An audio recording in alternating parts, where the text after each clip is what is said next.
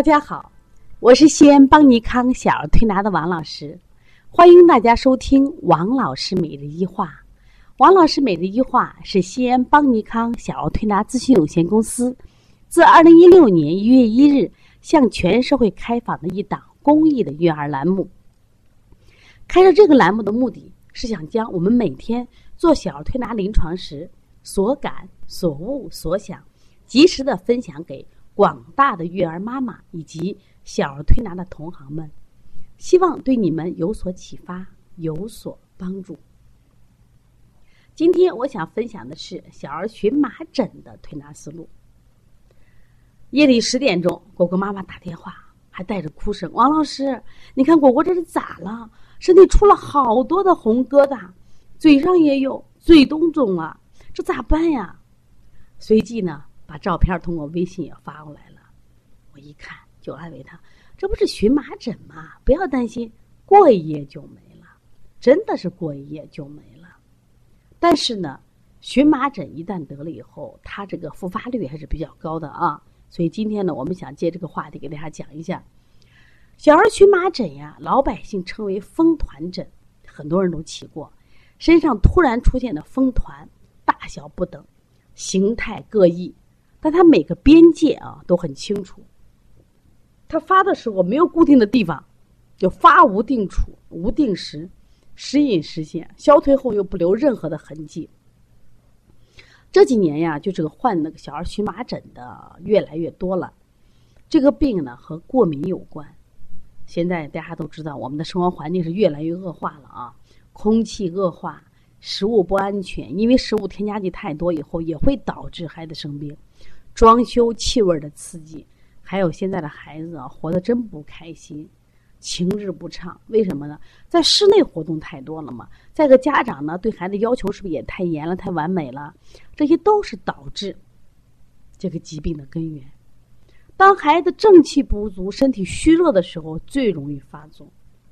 所以说，扶正、调节体质是治疗荨麻疹的治本之策。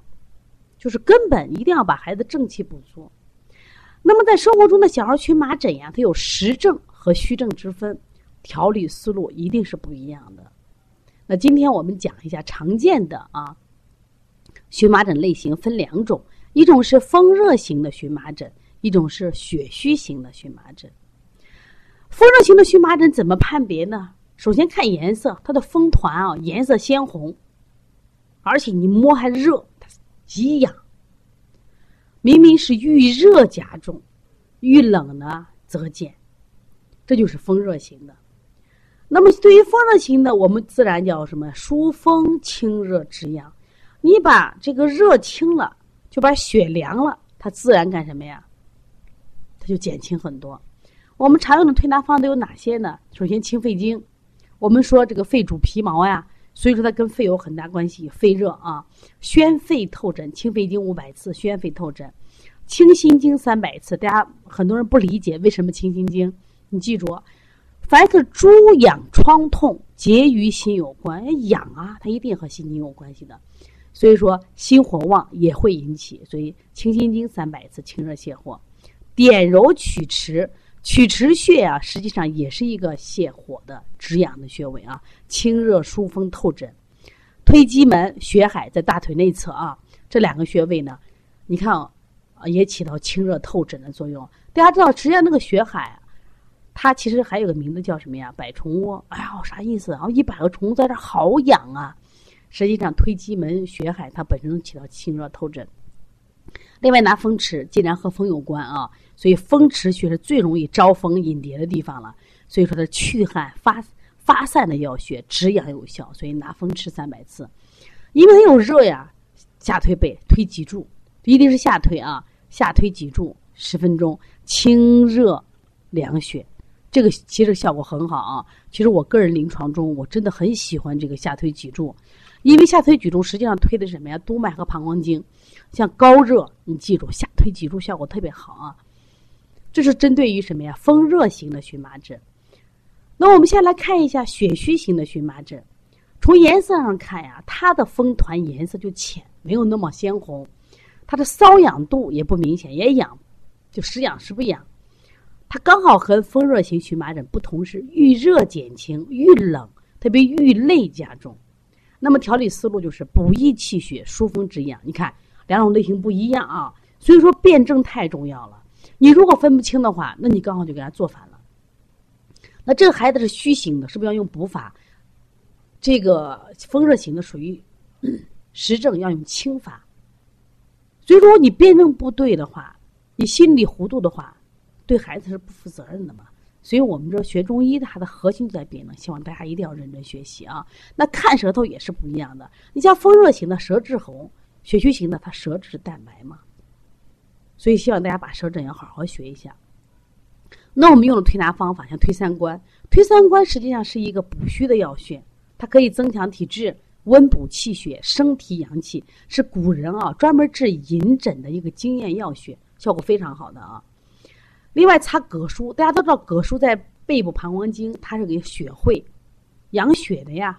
葛舒穴它养血，所以它有养血、活血、透疹止痒，搓到热。补脾经三百次，益气生血。另外呢，补肾阳三百次，培补元气。